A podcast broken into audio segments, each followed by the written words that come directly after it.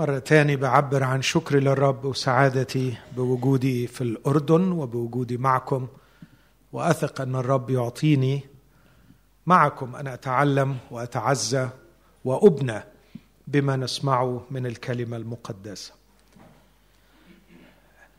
أستأذنكم لو فيها تعب لكن حسب الحالة الصحية إذا قدرت تقف معايا وإحنا بنسمع جزء أو جزئين من كلمة الرب. حابب أقرأ أولا من سفر أخبار الأيام الأول.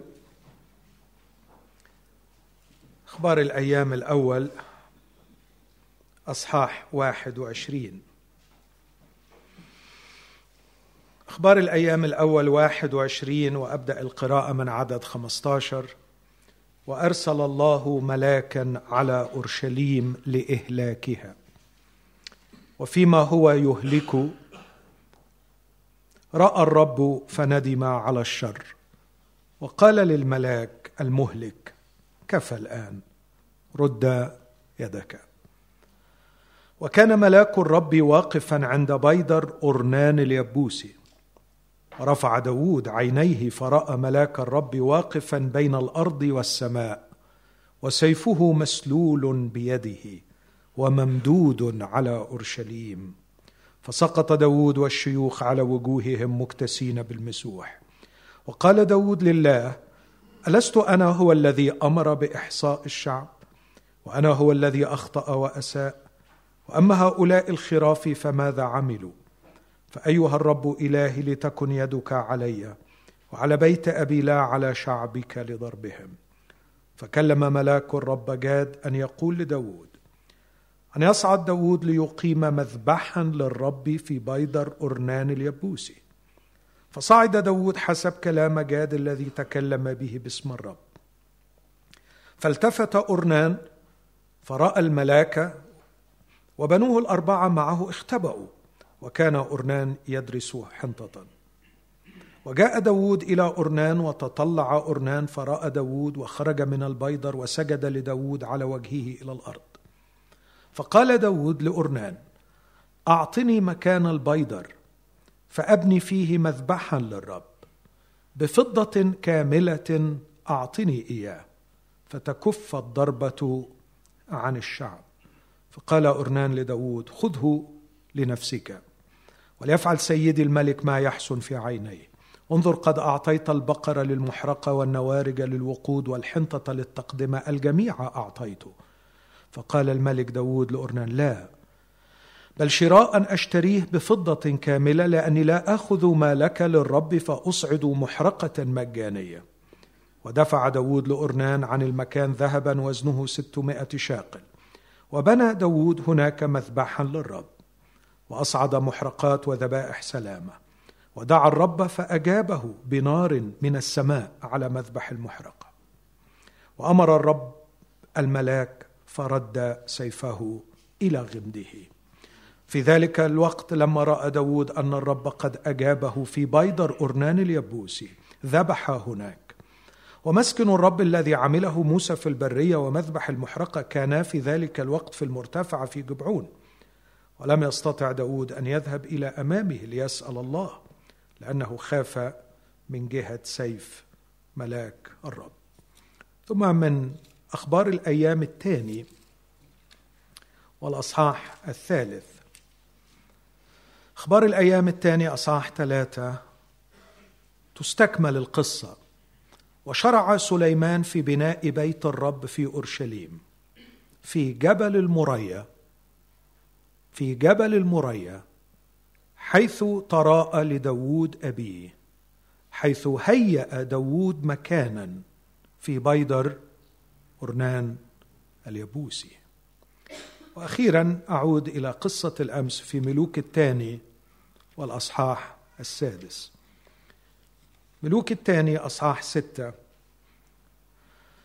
وقال بنو الأنبياء لأليشع هو ذا الموضع الذي نحن مقيمون فيه أمامك ضيق علينا. فلنذهب إلى الأردن ونأخذ من هناك كل واحد خشبة. ونعمل لأنفسنا هناك موضعا لنقيم فيه. فقال اذهبوا. فقال واحد اقبل واذهب مع عبيدك. فقال إني أذهب. فانطلق معهم ولما وصلوا إلى الأردن قطعوا خشبا.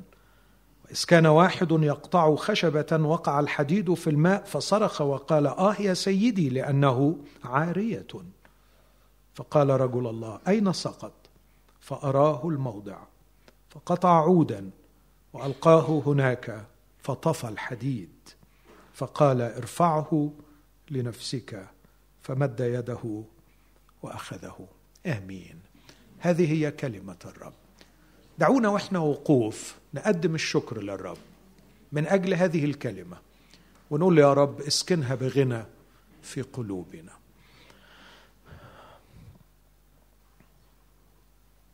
نحن نحبك ونحب كلامك. وانت علمتنا أن الذين يبكرون إليك يجدونك. لقد جئنا إليك. جئنا بشوق جئنا بفرح لأننا نعلم أنك معلمنا الوحيد وأنه لا تعليم حقيقي لنا إلا عند قدمك. ونحن نقدم لك الشكر لأنك أغنيت حياتنا بحقك بكلامك. نقول مع عبدك أبتهج أنا بها كمن وجد غنيمة وافرة لأنها أشهى من الذهب والإبريز الكثير. هي أحلى من العسل وقطر الشهاد. أتضرع إليك أن تغني حياتنا بها وأن تسكنها بغنى في قلوبنا. علمني علمني في هذا المساء من حقك. وعلم إخوتي معي. ودعنا يا رب نخطو خطوة للأمام. ونحن تصاغ عقولنا بحقك وتعليمك فنصنع مشيئتك. في اسم المسيح ابا نستجب آمين.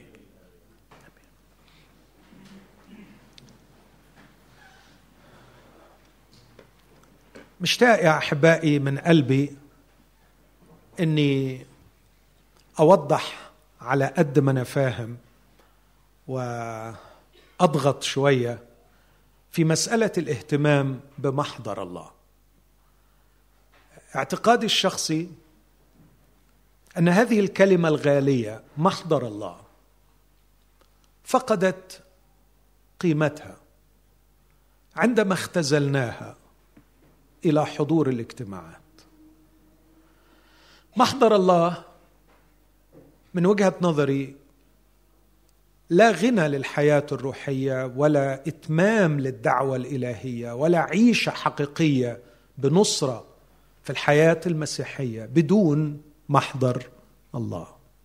لكن عندما تحول محضر الله إلى حدث يحدث في مكان وزمان خسر المسيحيون.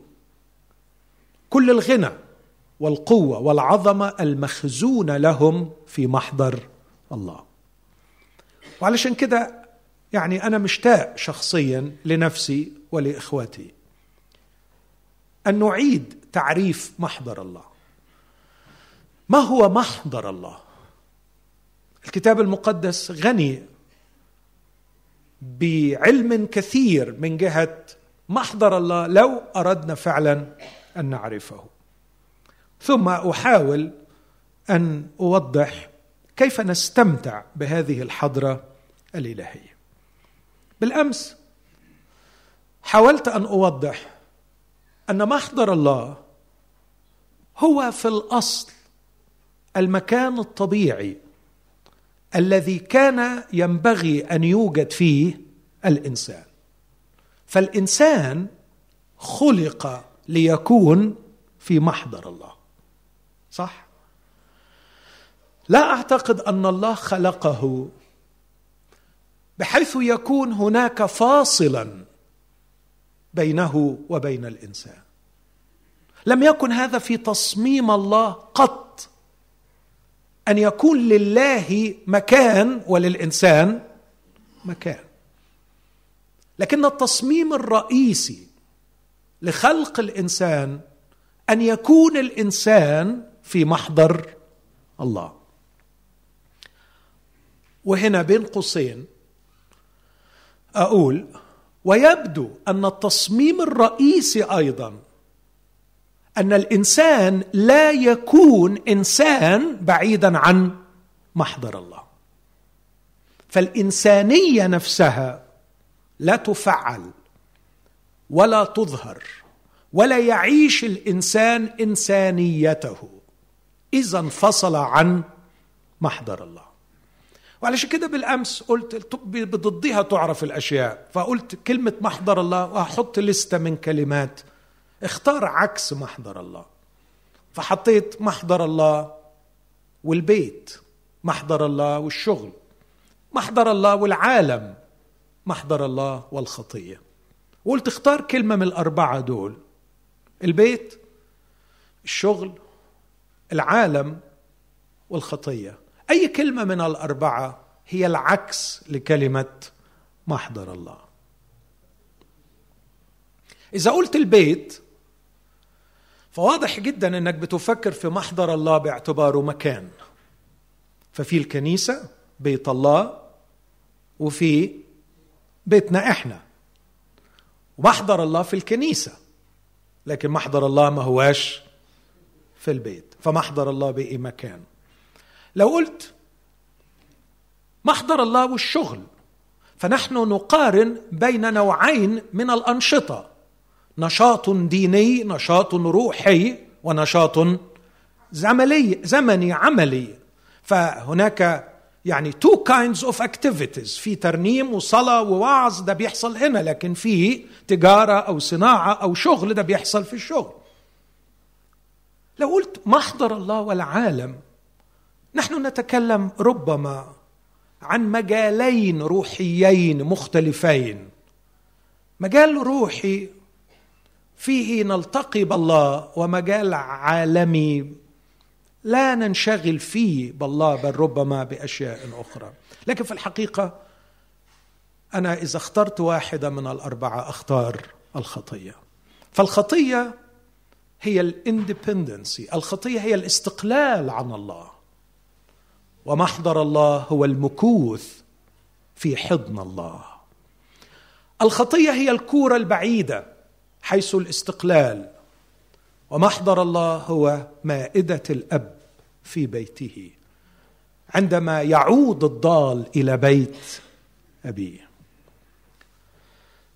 محضر الله هو الأساس هو المكان الأصلي الذي خلق الإنسان ليكون فيه.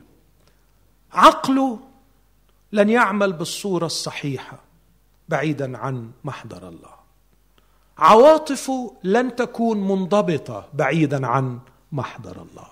علاقاته لن تكون ناجحة بعيدا عن محضر الله. لقد صمم لكي يعمل بفاعلية كاملة وصحيحة فقط عندما يكون مقيما عائشا في محضر الله. هذا هو أساس الخلق للإنسان. عشان كده أكرر العبارة دي لا يمكن أن يكون الإنسان إنسانا بعيدا عن محضر الله. عايز أمر على بعض المواقف الكتابية. وأكتفي بقليل منها. الموقف الكتابي الأول هو تكوين ثلاثة. في تكوين ثلاثة واضح جدا إنه عند هبوب ريح النهار كان يحدث لقاء شخصي جدا بين الله وآدم. هذا لا يعني أن آدم في الجنة كان بعيدا عن عيني الرب كان بعيدا عن حضرة الله. لكن في هذا الجو كان يحدث لقاء جميل رائع. عند هبوب ريح النهار أي عند ساعة العصاري فيبدو أن آدم اليوم كله يعمل عمله في حضرة الله أمام الله وعمله هنا لم يكن ترنيم وعبادة. لكن آدم في الجنة كان يعملها ويحفظها. لقد وضعه في جنة عدن وأوصاه أن يعملها. كان ربما يعمل بالفأس في محضر الله. وكان يعمل ربما في جمع الثمار في محضر الله. كان يشتغل شغله في محضر الله. ما كانش آدم كما نتصور قاعد طول الوقت في الجنة عمال يسبح. لكن كان يعمل وكان عمله في حضرة الله. وكانت قمة المتعة في اليوم هذه الساعة ساعة العصاري عندما ينتظر الحبيب حبيبه والخليل خليله والصديق صديقه سيأتي حبيبي لكي ما نتحدث لكي ما نتمشى معا. وفي يوم مشؤوم كان آدم قرر واختار فيه الاستقلال. الاستقلال في ثورة 1919 في مصر كان شعار الثورة الاستقلال التام أو الموت الزؤام. وللأسف اختار آدم الاثنين معا. اختار الاستقلال التام والموت الزؤام. في يوم مشؤوم اختار الاستقلال وجاء الصديق كعادته في ساعة العصار ليجد حبيبه قد اختفى من وجهه. وجاء السؤال اسيفا من قلب كثير آدم آدم أين أنت؟ وجاء الرد من وراء الشجر ردا مؤسفا مؤلما لقلب الحبيب. سمعت صوتك في الجنة. كان معتادا على هذا الصوت. سمعت صوتك في الجنة فخشيت لأني عريان فاختبأت. وكانت الكلمة بعدها ومن أعلمك أنك عريان؟ هل أكلت من الشجرة التي أوصيتك أن لا تأكل منها? وبقيه القصة معروفة. لكن خلاصتها أحبائي كان لابد من فعل مادي جغرافي يجسد الحقيقة الروحية التي قد حدثت. ما هو الفعل المادي الجغرافي؟ أخرجه خارج جنة عدن. لقد انفصلت عني باختيارك. لقد خرجت من محضري بروحك. فاخرج أيضا بجسدك. لكي يكون هناك وضوح لديك أنك قد فقدت الحضره الإلهية. وخرج وطرد الرب الإله آدم من جنة عدن وأقام شرقي جنة عدن كروبيم ولهيب سيف متقلب لحراسه طريق شجرة الحياة. لكن أنتقل بسرعة وأرجو أن الصورة دي تكون وضحت إلى تكوين أربعة. لقد خرج الإنسان من محضر الرب لكن هذا لا يعني أنه لم تكن هناك لقاءات بين الإنسان والله. لكن أرجو يا إخوتي الاحباء أن نميز بين لقاءات وبين إقامة في محضر الله. وأنا أخشى أخشى أخشى أن يكون مفهومنا المسيحي للعلاقة مع الله هو أن نذهب لكي نلتقي بالله. بينما غاية الرب وشوق قلبه لا أن نلتقي به لكن أن نقيم في حضرته. قال يسوع في يوحنا 14 هذه الكلمات وهو يرى ثمر المعجزة التي سينتجها والتي سيفعلها بموته وقيامته وإرساله للروح القدس. كان يتكلم وهو يتنبأ و و ويشرح المستقبل. ماذا سيحدث لمن يؤمنون به؟ قال من سيحفظ كلامي أنا أحبه وأبي يحبه وإليه نأتي وعنده نصنع منزلا. هذا هو الفكر الإلهي.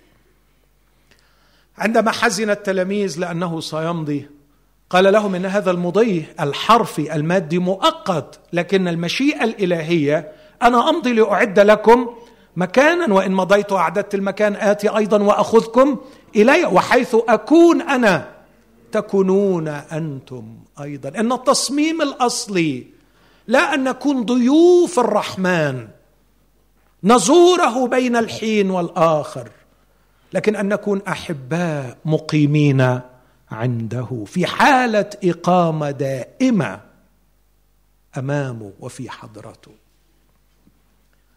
لكن كان يحدث في فترة الانفصال قبل حدوث عمل الصليب كان يحدث أن العابد أن الساجد يقترب إلى الله في مكان معين ليتقرب إلى الله.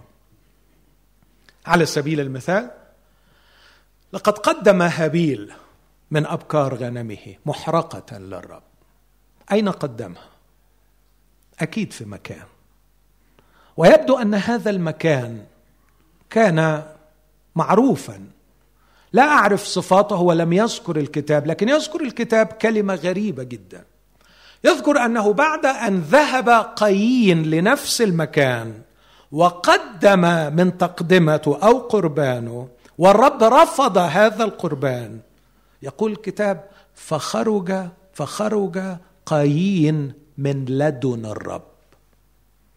أو تحبوا تقروا معايا هذه العبارة في سفر التكوين أصحاح أربعة فخرج قايين من لدن يعني لدن.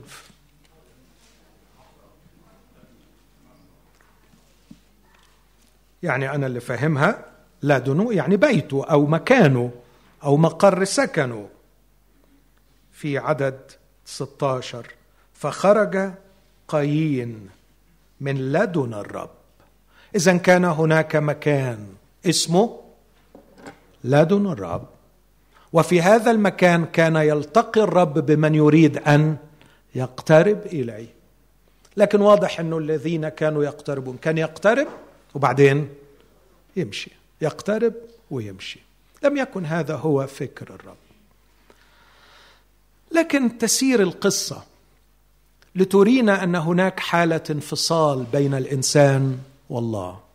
وهذا الانفصال يسبب الموت وهذا الانفصال ليس بحسب مشيئة الرب.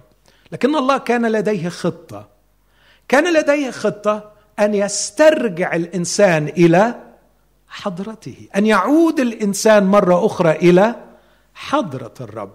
بناء على تكوين ثلاثة أسأل سؤال. في تكوين ثلاثة خرج آدم آدم من جنة عدن وأقام الرب كروبيم ولهيب سيف متقلب لحراسه طريق شجرة الحياة عشان الإنسان ما يدخلش مرة تاني. سؤالي لو الإنسان حاول أن يدخل مرة أخرى إلى الجنة ما هو العائق؟ الكروبيم؟ برافو. ولهيب سيف متقلب. هناك الكروبيم في الكتاب المقدس هم الملائكة المختصين بتوقيع قضاء الله دينونة الله.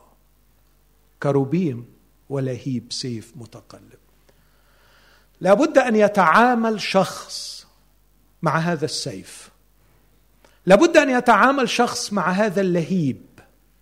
لابد أن يتعامل شخص مع هذا القضاء المعلن على الإنسان لكي يستطيع الإنسان أن يعود إلى محضر الله. أعتقد أحبائي بدأت الفكرة تبان عندنا شوية. نحتاج للعودة للأكل من شجرة الحياة لكي نحيا ونقيم أمامه. لكن خطايانا سببت غضبا وسببت قضاء ودينونه ولا بد أن أحد يظهر يرفع القضاء يرجع السيف إلى غمده يطفئ النار يرفع القضاء والدينونة لكي نستطيع أن نعود إلى محضر الله. لكن مين يقدر يواجه كروبيم ولهيب سيف متقلب؟ الارتباط بين محضر الله اللي فيه الحياة وبين الكروبيم والقضاء. مرة أخرى نلتقي في هذا المشهد مرة أخرى نلتقي بهذا المشهد في قصة داود داود أخطأ وأخطأ يبدو خطا. لا أعرف تفاصيل هذا الخطأ الخطأ. الكتاب سجل أشياء قليلة عنه عندما أحصى الشعب. لكن واضح أنه كان الرب في قلبه غضب من جهة داود ومن جهة الشعب. وعشان كده في سرد القصة رواية تقول أن الرب غضب على داود لكن رواية أخرى تقول أنه أنه أن الرب كان غضبان على إسرائيل نفسه. وكانت النتيجة أن الملاك المهلك ظهر وسيفه مسلول وابتدأ يقتل وابتدأ يضرب وابتدأ يوقع القضاء. لكن ظهر داود بلغة ما أقدرش أتجاهلها. وقال له يا رب أنا الذي أخطأت. أما هؤلاء الخراف فما ذنبهم؟ ليكن سيفك وقضاءك علي أنا وعلى بيت أبي. اضربني أنا. اضرب الراعي ولا تضرب الخراف. أنا الذي أخطأت. اضربني أنا. وانقذ هؤلاء الخراف. وعندما ظهر بالسيف المسلول الملاك وهو يضرب كان قد وصل إلى بيدر أرنان اليبوسي. وفي هذا البيدر تضرع داود وأعلن هذه الرغبة اضربني أنا نيابة عن الخراف لأني أنا الذي أخطأت. اضربني أنا. وعندما قدم داود هذه البدلية أو اقترح هذه البدلية قال الرب للملاك كفى كف يدك. وبنى في تلك البقعة داود مذبحا للرب وقدم محرقات. وأعتقد أن إحنا انتبهنا للقصة إنه في هذا المكان بني هيكل الرب. بني المكان الذي فيه يلتقي الإنسان بالرب. لكن القصة تأخذ بعدا أعمق لما اكتشف اكتشاف غريب أن هذا البيدر كان في جبل المريا ولجبل المريا قصة عزيزة جدا على قلوبنا. أين أول مرة قرأنا عن جبل المريا؟ تكوين 22 خذ ابنك وحيدك إسحاق. واذهب به إلى جبل المريا. واصعده هناك محرقة. وعلى جبل المريا أصعد قدم الابن الوحيد. الابن الوحيد الذي يحبه. هناك سمعت هذه الكلمة على جبل المريا. الله يرى له الخروف للمحرقة يبني على جبل المريا رؤية السكين بنصلها الحاد وهي تكاد تهوي على الابن الوحيد. وعلى جبل المريا رؤيا السيف المسلول وهو يهوي على الشعب المسكين وعلى جبل المريا قدمت الذبيحة التي أوقفت النصل إلى الأبد والتي أغمدت السيف إلى الأبد عندما قدم الحمل على جبل المريا وحيث قدم الحمل صار هذا المكان هو محضر الله الذي فيه يستطيع الشعب أن يأتي لكي يلتقي بالله. وضحت القصة أحبائي؟ لقد أخطأنا. لقد عوجنا المستقيم. لقد فعلنا الشر. وانفصلنا عن الله. وكنا نتوقع قضاء الله. لكن زي ما تنبأ واحد من أصحاب أيوب أليهو وقال هذه النبوة. قال له خليني لما أحكي لك اللي بحلم بيه وبتمناه. أنا وأنت فعلنا الشر يا أيوب ونستحق القضاء. لكن أتخيل هذا الحل. إن وجد عنده مرسل. إن وجد عنده. يظهر ما كانش يعرف الكلمة. الله يرى له. إن وجد عنده مرسل وسيط واحد من ألف. يقول إيه الوسيط؟ حد فاكر العبارة؟ يقول اطلقه عن الهبوط إلى الحفرة. قد وجدت فدية. فيخرج ويغني بين الناس. ويقول فعلت الشر. مش حافظين الآيات دي؟ فعلت الشر ولم اجازى عليه فدى نفسي من العبور إلى الحفرة فترى حياتي النور. اذا القصة ببساطة أننا فقدنا إنسانيتنا عندما خرجنا من محضر الله. لكن جاء يسوع المسيح. جاء يسوع المسيح ومات من أجلنا على الصليب. لكي ما يقول مع المفارقة بينه وبين داوود. داوود كان بيقول له أنا أخطأت وهم ما ذنبهم. يسوع المسيح على الصليب قال له هم أخطأوا لكن أنا أموت بالنيابة عنهم. احسب ذلك علي. ضرب من أجل ذنب شعبي. جرح من أجل معاصينا. وسحق من أجل أثامنا. لكي يرجعنا إلى محضر الله. داود كان بيقول أنا أخطأت لأنه هو فعلا أخطأ. بس كان بيقول له خلي الضرب عليا لأنه أنا اللي غلطت. وهم ما عملوش حاجة. يسوع المسيح بيقول له خلي الضرب عليا لأنهم هم غلطوا بس أنا بحبهم وعايز أخذها بالنيابة عنهم. ومات يسوع المسيح. وعندما مات شق الحجاب وأصبح لا يوجد كروب ولا سيف ولا لهيب. أصبح الباب مفتوحا لكي ندخل إلى محضر الله. أين ذهب السيف؟ وأين ذهبت النار؟ اسمع هذه الكلمات في سفر زكريا والأصحاح الثاني عشر. استيقظ يا سيف. على رعيه وعلى رجل رفقتي اضرب الراعي. هذه نبوة عن شخص يسوع المسيح. لقد استيقظ السيف للمرة الأخيرة وسقط على شخص يسوع المسيح. بحب واختيار قبل أن يهوي السيف المسلول عليه أن يهوي لهيب السيف المتقلب عليه. للمرة الأخيرة ظهر السيف الملتهب على صليب الجلجسة. هناك سمعنا صرخات يسوع. سمعناه يقول إلهي إلهي لماذا تركتني؟ سمعناه يقول ذاب قلبي كالشمع في وسط أحشائي. سمعناه وهو يصرخ من هول الدينونة التي كان يتلقاها على الصليب نيابة عنا كان حبيبي يأخذ ضربة السيف عني لكي يفتح لي الباب للدخول إلى حضرة الله.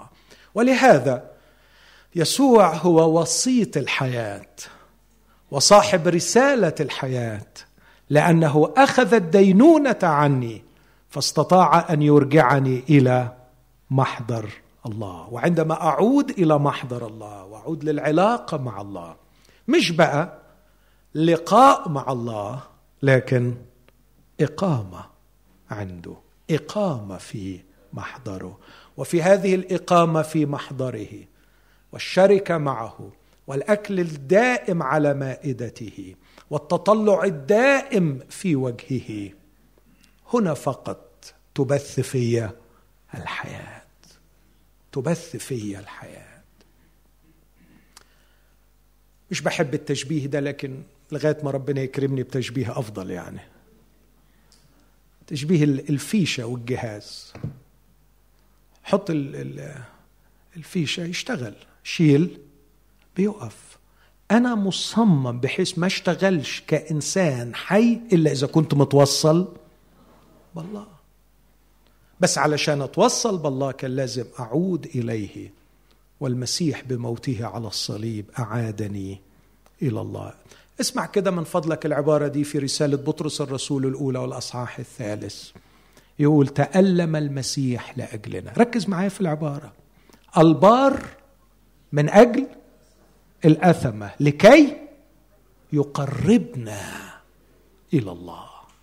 حلوة الآية دي ها؟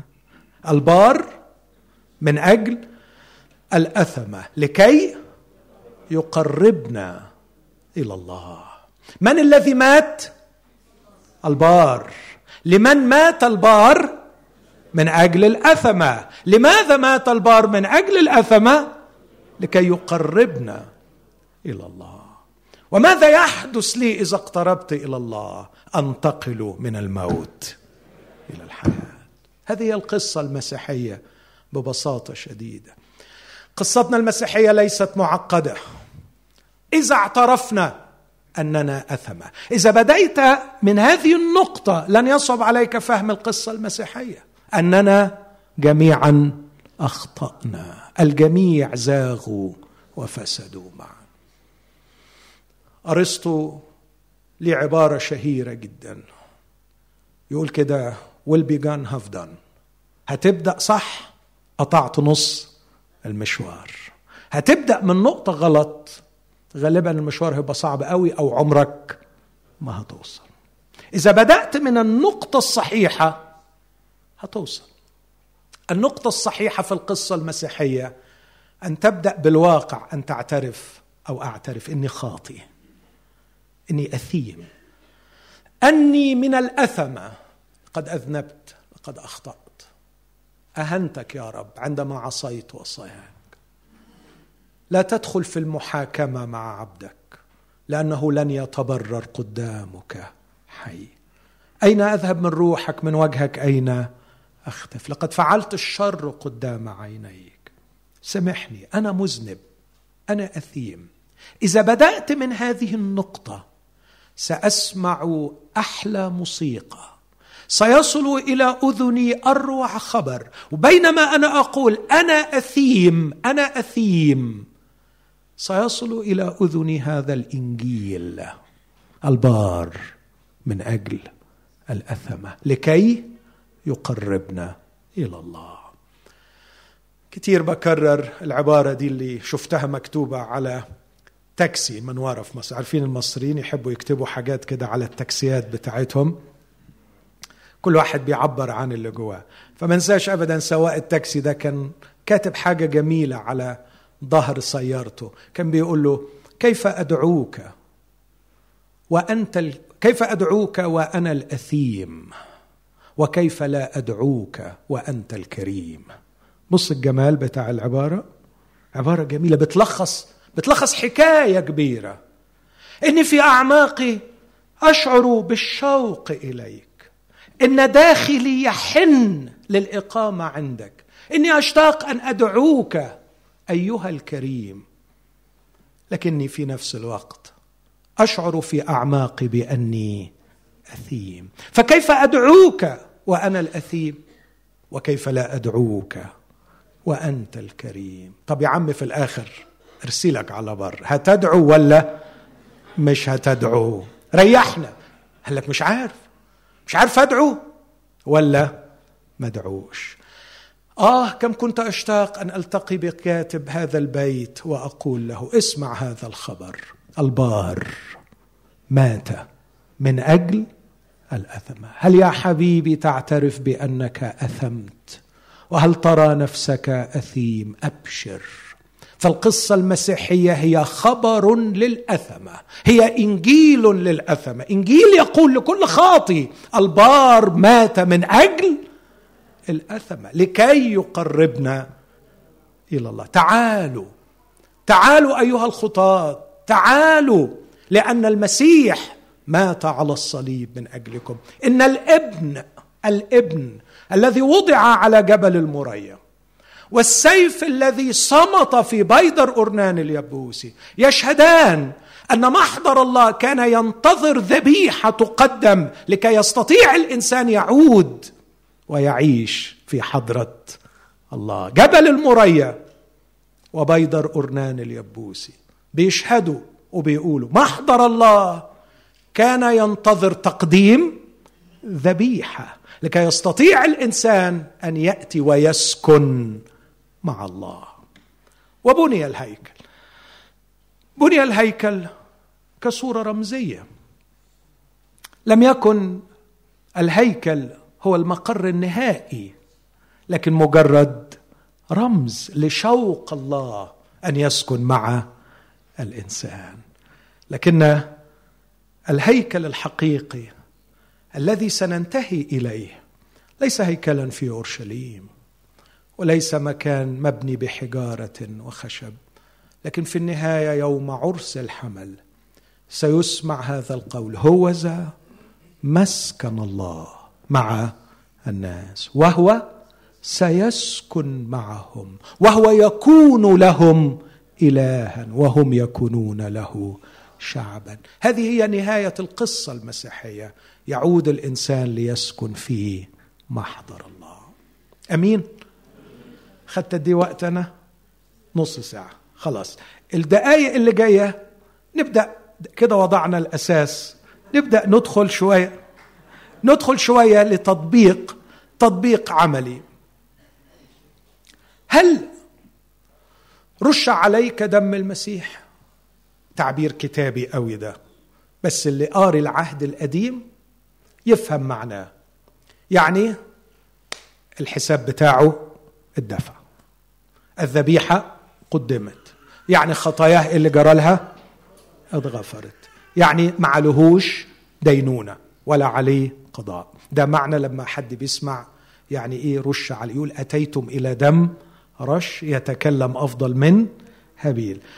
عندما تغسل بدم المسيح وترش بدم المسيح دي تعبيرات شعرية مجازية استعارية. تقول أن الذبيحة قد قدمت وأن الذنب قد غفر لأن الثمن قد دفع. عدي. تقدر تدخل إلى محضر الله. للأسف بعد ما المؤمنين بيختبروا هذا الاختبار الرائع فاكرين أيام التجديد الأولى؟ فاكرين اليوم الحلو ده؟ أو ما أعرفش كان يوم ولا أيام ولا لكن كانت بتبقى أيام مبهجة صح؟ طول الوقت فرحانين مبتهجين. لكن بعد شوية ماتت الترنيمة وضاعت البهجة. أصبح المؤمنين لا يشعرون بهذا الفرح. وبيدوروا وبيقولوا ليه؟ ليه؟ لأنهم بيدوروا على شيء جواهم وهم مش دريانين إن الأمر بسيط. الفرح مش جاي من جوه. الفرح يأتي عندما تقيم في حضرة الله والنصرة تأتي عندما تقيم في حضرة الله. وينبغي أن يكون الجهاد كله هو أن أستمر مقيما في حضرة الله. كيف بقى أستمر في حضرة الله؟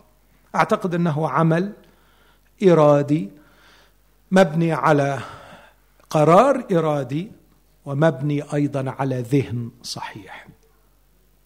امبارح أشرت في عبرانيين عشرة لما يقول لنتقدم بثقه في يقين الإيمان. لنا أيها الإخوة ثقه بإيه؟ أه؟ بالدخول إلى الأقداس. ندخل إلى الأقداس. يعني إصرار إرادي مبني على ذهن سليم وتقدير جيد للموقف. إني من أول ما فتح عيني الصبح هقول مع داوود جعلت الرب أمامي في كل حين لأنه عن يميني فلا أتزعزع.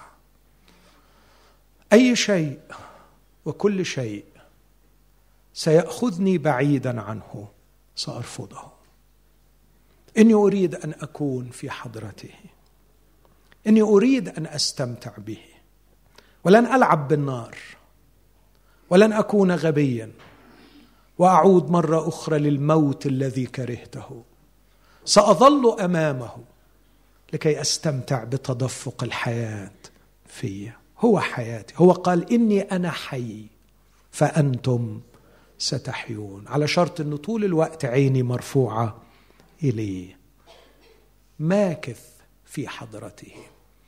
وأنا عايز أقول لإخواتي اللي ماكثين في حضرة الله أكيد حاسين وفاهمين ده. ما أسهل أن تنتصر على الخطية وأنت في حضرة الله. لكن البعض ينفصل عن الحضرة الإلهية ثم يبدأ في الصراع مع الخطية والنتيجة معروفة ومحسومة. أنك حتما ستسقط. فاكرين أليشع وهو يجرب؟ يجرب. إبراهيم وهو يجرب.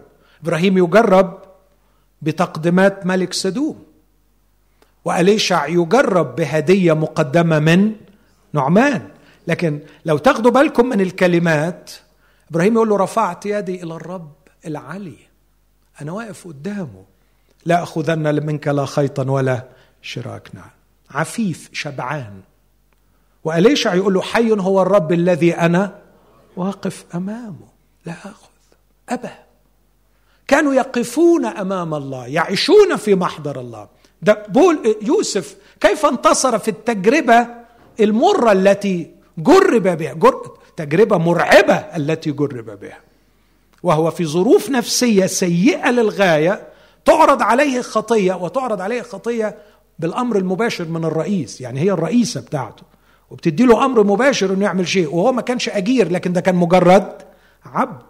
لكن لو تاخدوا بالكم العبارة كيف أصنع هذا الشر العظيم وأخطئ إلى فطيفار لا أخطئ إلى الله. إنه في حضرة الله. يا ستي صدقيني القضية مش زي ما أنت متصورة. أنا أصل أنت مش شايفة اللي أنا شايفه. أنت مش شايفة اللي أنا شايفه. يعني عارفين المنظر ده في ذهني حاضر دلوقتي. أنا داخل واحد من ولادي واقف مديني ظهره والتاني جوه شايفني. واللي واقف مديني ظهره بيغري أخوه يعملوا حاجة غلط. وأنا دخلت فعمال يقول له أخوه جوه خلي بالك بس مش قادر مش قادر يتكلم عمال يعمل له حركات علشان يحس ما أقدرش ما نقدرش نعمل كده في واحد واقف هنا. ده اللي كان يوسف عايز يقوله لها. يا ستي ما ينفعش لأني أعيش في محضره. عندما نعيش في محضره سنرى وجهه. سيسهل علينا الانتصار عن الخطية. لكن الأكثر من كده في محضره سيسهل علي اتخاذ القرار لأن الأمور ستكون واضحة أمامي. سأعرف كيف أميز بين الخير والشر. علشان كده يقول له بنورك نرى نورا. لماذا يتخبط المؤمنون في ظلمات في لحظات اتخاذ القرار؟ لماذا لا يعرفون أين يذهبون وكيف يقررون؟ لأنهم منفصلين عن الحضرة الإلهية. الذي اختبر هذه الحضرة والإقامة فيها يقول له لك قال قلبي قلت أطلب وجهي. وجهك يا رب أطلب لا تحجب وجهك عني. وكلمة وجه الرب في العهد القديم تقدر وانت مطمئن تترجمها في معظم المواقع محضر الرب. هذا الوجه الذي قال عنه موسى إن لم يسر السيد في وسطنا فلا تصعدنا منها هنا. قال له وجهي يسير فأريحك. محضر الرب فيه الراحة حتى ولو كانت هناك ألام في الحياة. لكن عايز اخذ تعليم من داوود وأيضا من إليشع. داوود في يوم من الأيام كان رمزا للمسيح رمزا واضحا للمسيح. ويقول الكتاب اجتمع إليه كل رجل متضايق وكل مر النفس وكل من كان عليه دين فكان عليهم رئيسا لقد اجتمعوا إلى داود صاروا مقيمين مع داود وبقوا بيتحركوا كتلة واحدة مع داود الاجتماع إلى داود أعتقد أنه هو ده اللي كان في ذهن المسيح. وهو بيعرف الكنيسة وبيقول في متى 18 20 لأنه حيثما اجتمع اثنان أو ثلاثة إلى اسمي فهناك أكون. في وسطهم.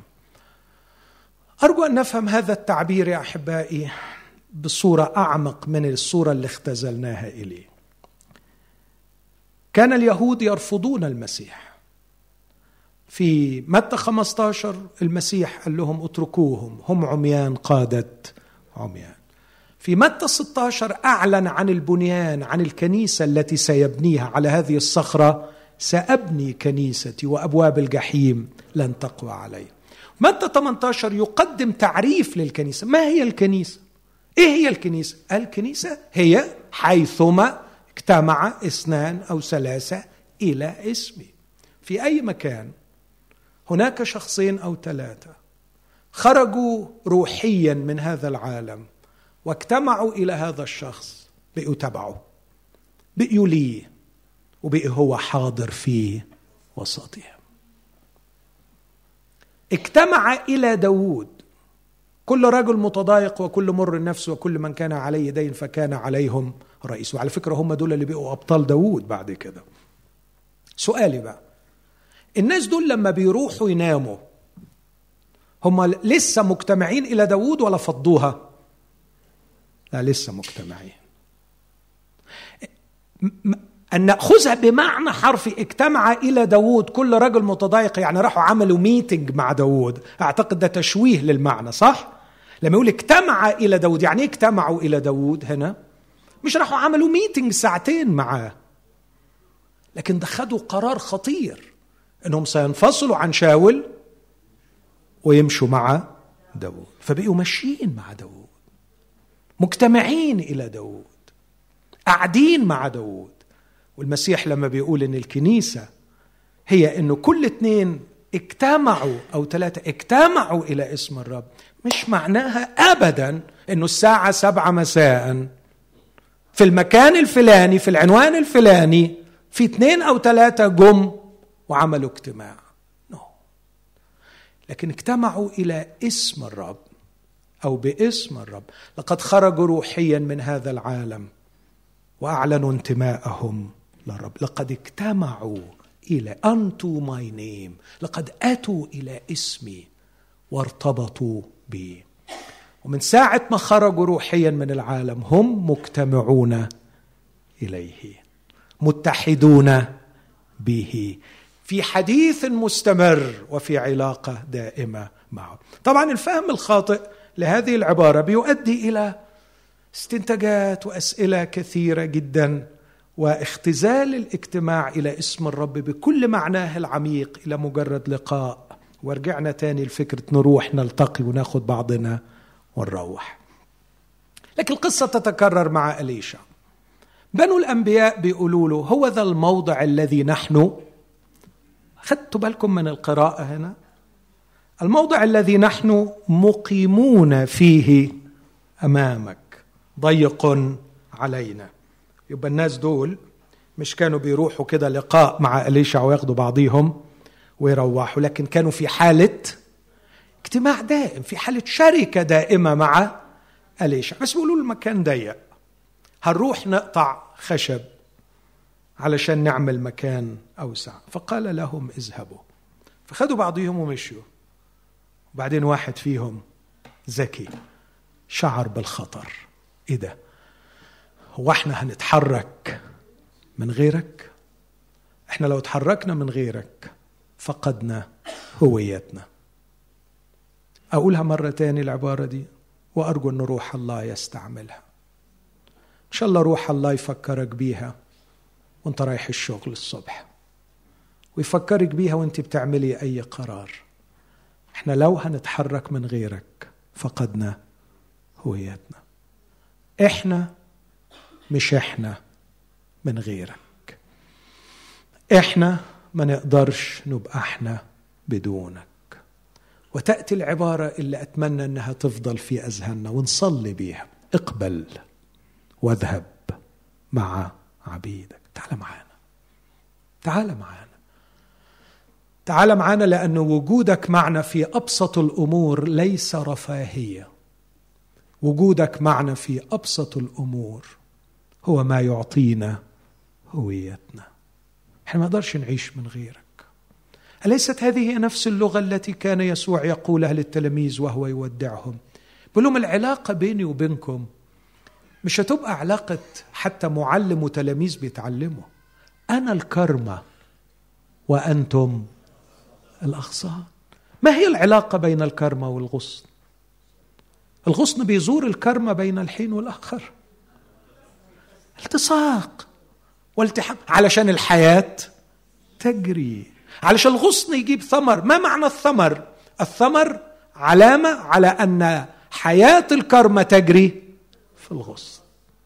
لكي تكون هناك حياة في الغصن لازم الغصن.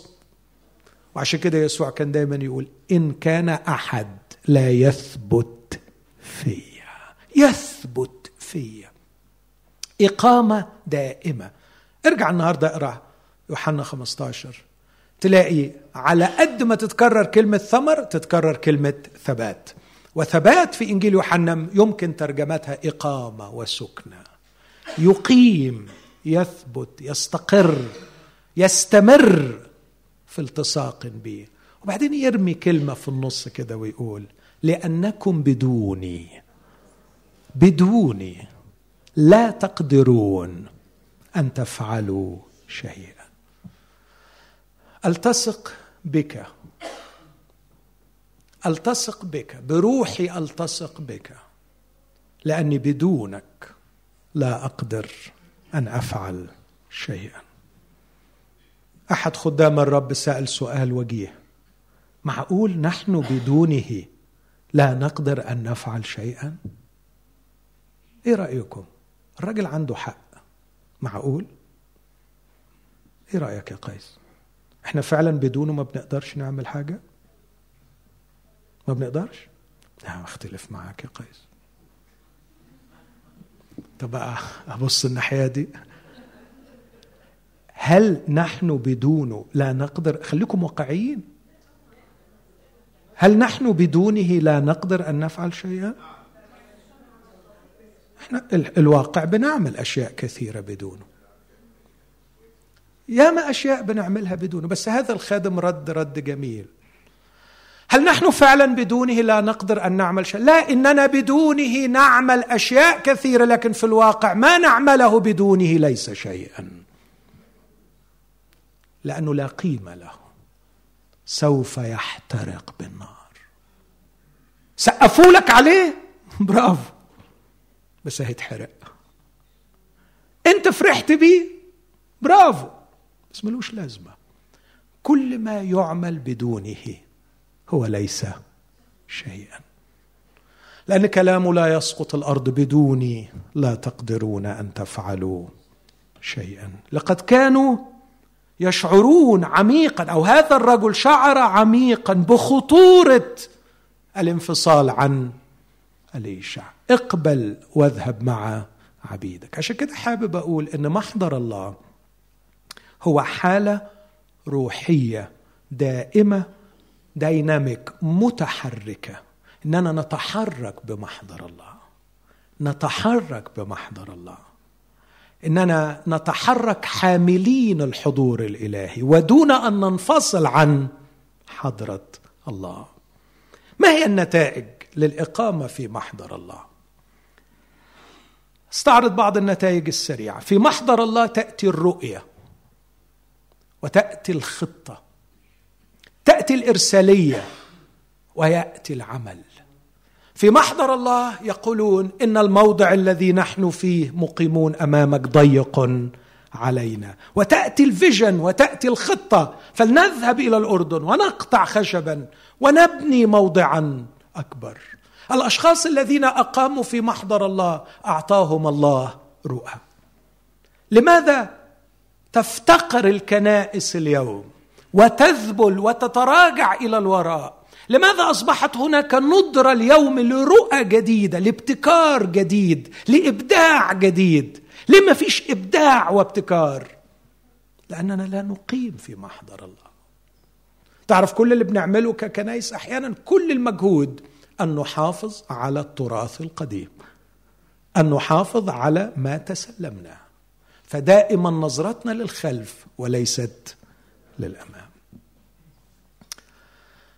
أحد القادة الكبار في مصر المسؤولين عن أحد الطوائف قال لي عايزينك تدينا يد كده وتساعدنا. يعني مش معقول الشباب بيسيب الكنايس والشباب بيضعف. قلت له بكل سرور أنا خدام لكل قطيع المسيح. بس عندي سؤال أرجوك تكون أمين في الإجابة عنه.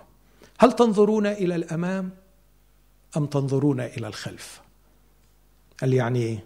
قلت له يعني هل تنظرون إلى الأمام لتستشرفوا رؤيه من الله؟ ماذا تفعلوا في هذا البلد؟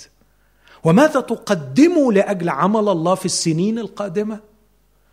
أم أنكم تنظرون إلى الخلف إلى التراث الذي تسلمتموه؟ وتبذلون الجهد للحفاظ عليه. قال لي أقول لك بصراحة لا بصين لورا. قلت له يبقى مش هنعرف نمشي مع بعض. للأسف الشديد. لقد ماتت الرؤيه عند الكنيسة لأنه لم تعد هناك اقامه في محضر الله. عندما نقيم في محضر الله تأتي الرؤى. هل الله في قلبه رؤى كثيرة للكنيسة اليوم؟ هل الله في قلبه رؤى للأردن؟ مش سامع. خلاص طلع كل اللي في قلبه للأردن ما عندوش حاجة تانية يعملها للأردن؟ يا رب اسمح لي أتكلم بالنيابة عنك وأقول لهم في قلبه رؤى كثيرة لهذا البلد.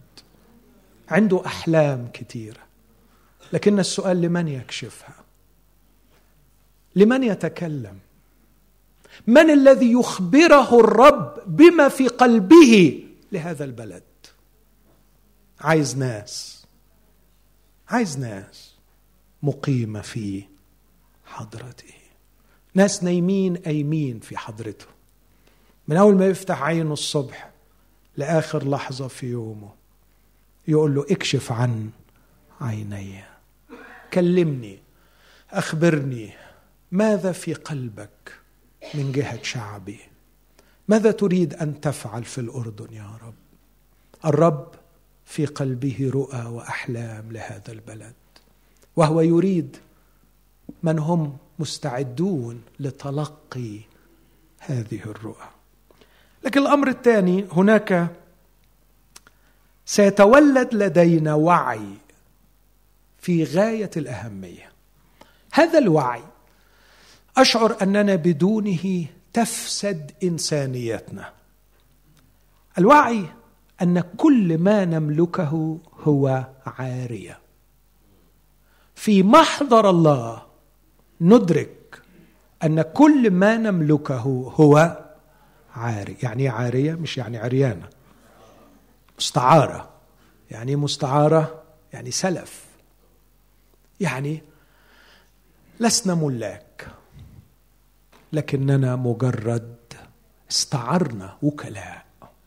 نحن وكلاء. الإقامة في محضر الله تخلق في هذا الإحساس الأساسي جدا لاستخدام الله.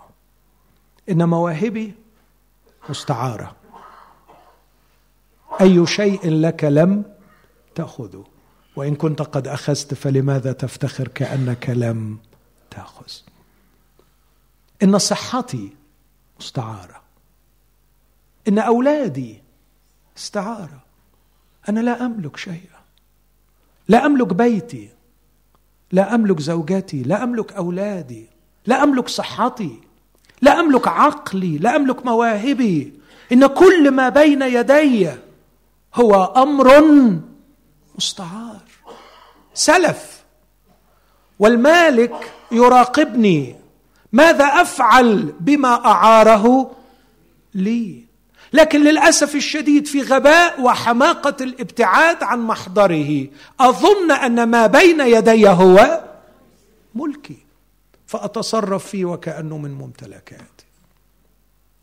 لكن يا لروعة هذا الرجل إنه تعمق في هذا الوعي أن ما بين يديه هو مستعار فصرخ وقال آه يا سيد لأنه عاريه أنا أعتقد إنه أغنى يوم في حياتك وأجمل يوم في حياتك يوم ما الرب يكشف لك ويعلن لك هذا الإعلان إن اللي حيلتك مش بتاعك إن اللي عندك أمانة مش من ممتلكاتك أنت وكيل على ما له وعندما تتصرف فيه وكأنك تملك هذا بالنسبة لي أقوى دليل على أنك منفصل عنه. وعلى قدر ما أعيش أمامه أكثر على قد ما هعرف أدير ممتلكاته بحكمة أكثر. وما أقولكش على الحاجات الحلوة اللي هتطلع منك وعلى الإثمار اللي هيعملوا بيك لما تدرك أنها عارية. لكن الأمر الثالث في محضر الله تحدث المعجزات. يحدث ما هو أغرب من الخيال. يحدث ما هو فوق المنطق. في محضره غاص العود وطفى الحديد. مش ده اللي حصل؟ سقط الحديد في الماء فصرخ وقال آه يا سيدي لأنه عاريه فقال له أين سقط؟ فأراه الموضع فقطع عودا وألقاه في الماء. اعتقادي إنه لما ألقاه في الماء غاص هذا العود. اعتقادي ما قالش كتاب إنه غاص لكن أنا أعتقد أنه غاص. وفي الحال أول ما نزل العود طفى الحديد فقال مد يدك وخذه لنفسك. ما المعنى هنا؟ هناك معاني كثيرة. لكن مش قادر أمنع نفسي من معنى حلو أنا شخصيا بحبه. كل ما وأنا يعني مجرد رجوعي للرب أتذكر إني قرأت هذه القصة ورأيت هذا التصور فيها. العود المقطوع قطع عودا. من هو العود الذي قطع؟ من الذي سمى نفسه العود الرطب؟ من الذي قيل عنه نبت قدامه كفرخ وكعرق من أرض يابسة؟ من هو العود؟ من هو العود اللي في يوم من الأيام لما تذمر بنو إسرائيل على الله وقالوا له جبتنا علشان تهلكنا في البرية أراه الرب شجرة قطعها وألقاها في الماء فصار الماء عذبا وقال أنا الرب شفيك عود مقطوع.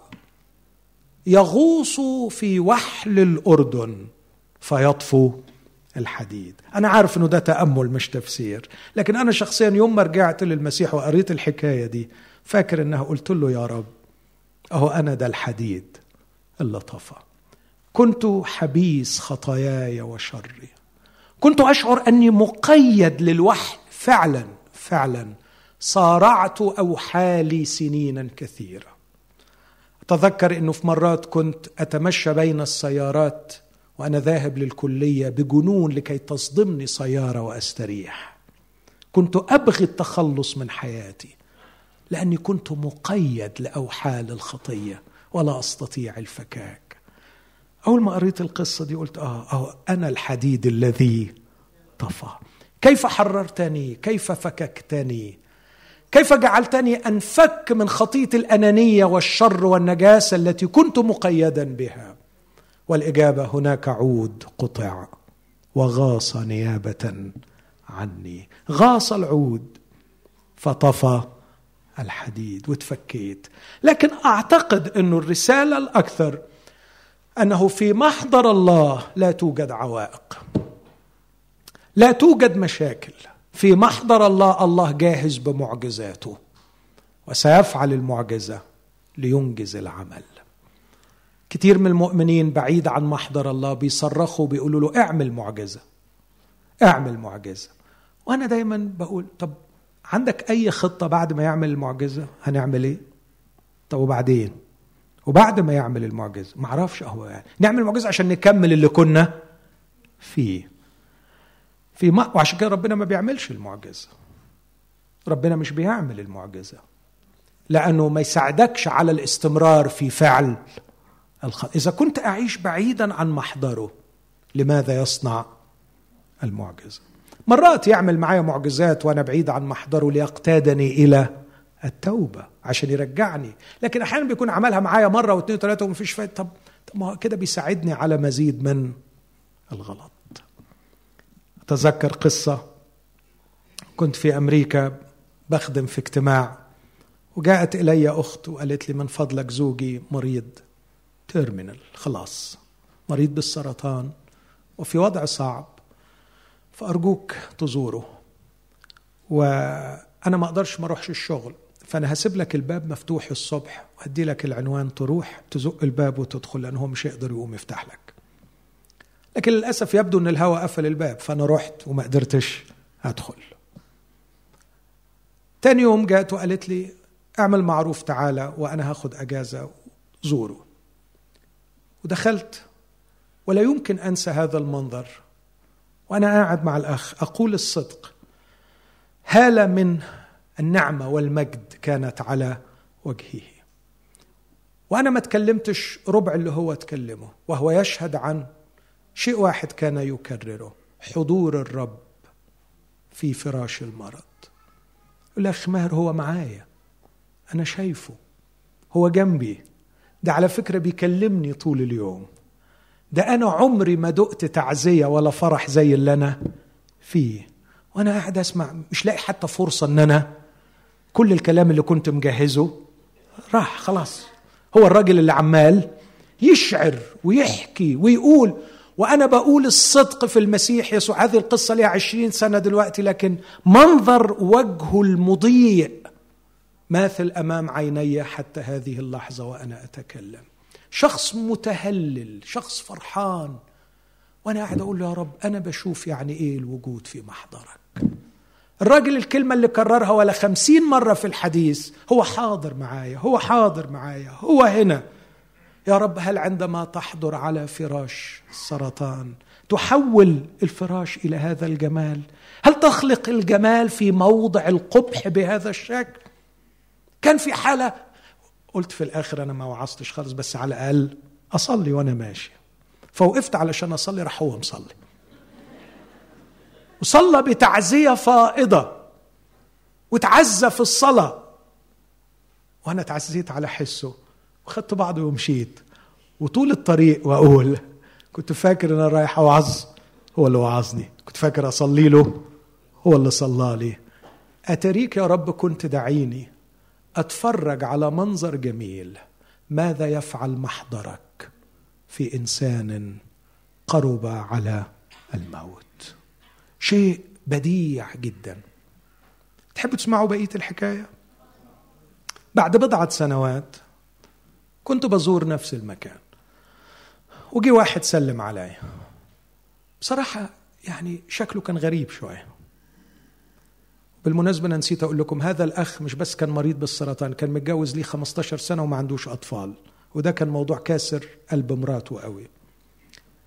قابلت الشخص اللي بيسلم عليه بيقول لي أنت مش عارفني؟ قلت له مش واخد بالي. قال لي أنا فلان. قلت له برضه مش واخد بالي. قال لي مش فاكر لما جيت زرت واحد مريض بالسرطان. قلت له هو ده لا يمكن أنساها. قال لي أنا هو. قلت له أنت؟ أنت بتتكلم جد؟ قال لي آه هم ما حكولكش اللي حصل. قلت له ما حدش حكى لي حاجة. قال لي ما الرب شفاني ومش بس شفاني وبعد ما شفاني بكم شهر مراتي حبلت وجابت توأم. قلت له طب ممكن تقول لي إيه نوع الكيموثيرابي اللي خدته علشان نوصفه وبعدين ما قدرتش امنع نفسي. قلت له طب تسمح لي أسأل سؤال. الشخص الذي رايته منذ سنوات في فراش السرطان كانت هالات المجد عليه. أين هذا الشخص الآن؟ أنت شكلك كئيب شكلك حزين. فين الشخص اللي أنا شفته على السرير؟ قال له يا خمار ما تقلبش المواجع. هعمل إيه ما الشغل والعيال والغلب والقرف اللي إحنا فيه؟ ومشاغل الحياة والدنيا. أقول الصدق في المسيح هذا ما حدث. أخوتي الأحباء ما قيمة الصحة والأولاد والمال والعمل بعيدا عن محضر الله. لكن في محضر الله حتى المرض والألم يهرب. أبقى في مرض وفي وجع وفي تعب لكن القلب يهلل. عندما نتحرك بمحضر الله نختبر المعجزات.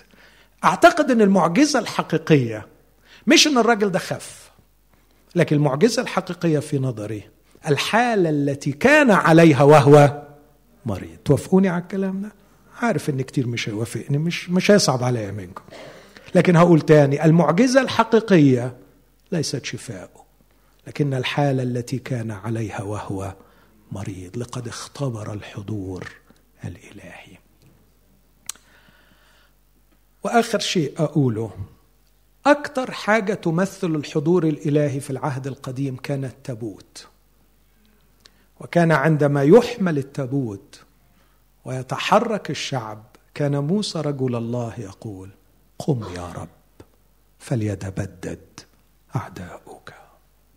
وعندما نتحرك في محضر الله حاملين الحضور الإلهي يهرب من أمامنا أعداؤه. لماذا لا نقوى على مواجهة الأعداء؟ لماذا نهرب من أمام الأعداء أعداء الروحيين؟ لأننا لا نحمل الحضور الإلهي. قم يا رب فليتبدد أعداؤك. أمين. بنعمة الرب نعرف إنه اتغسلنا بالدم علشان ندخل إلى محضره. فقبل ما ننام الليلة ننام وإحنا في محضره. وأول ما نفتح عينينا الصبح نفتحها على محضره. أمين؟ أقول له أشبع إذا استيقظت بشبك وعد أمام الرب في محضر الرب وإحنا قاعدين دلوقتي؟ أمين؟ يعني أرجوك أول ما تفتح عينيك ما تلوش على التليفون.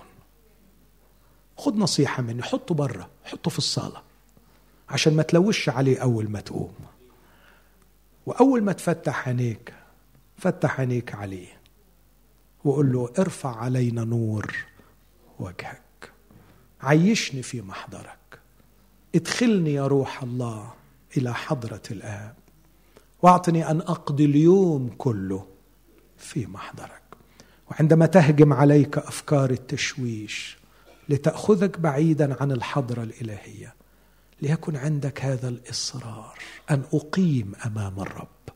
جعلت الرب أمامي في كل حين والاختبار الذي سيحدث لأنه عن يميني فلا أتزعزع. في محضر الرب بصيرة في محضر الرب رؤية في محضر الرب معجزة تحدث في محضر الرب اكتشاف أن كل ما بين يدي عارية. في محضر الرب سأجيد التصرف وسأختبر العجائب. أرجو أن نحني قلوبنا ورؤوسنا في حضرة الرب. ناخذ دقيقتين في صلاة. ارفع قلبك إلى الرب وقول له يا رب أنا عايز أعيش هذا الاختبار. أن أكون في حضرتك. طول اليوم. ان لا تكون علاقتي بك زيارة لقاء. لكن أقيم أمامك. الموضع الذي نحن مقيمون فيه أمامك.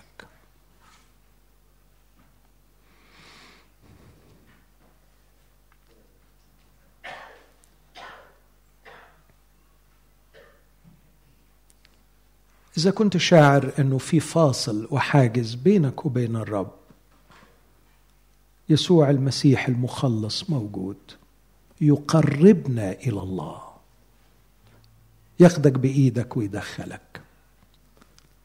اسمع العبارة دي الذي به به بيسوع المسيح صار لنا الدخول إلى هذه النعمة التي نحن فيها مقيمون.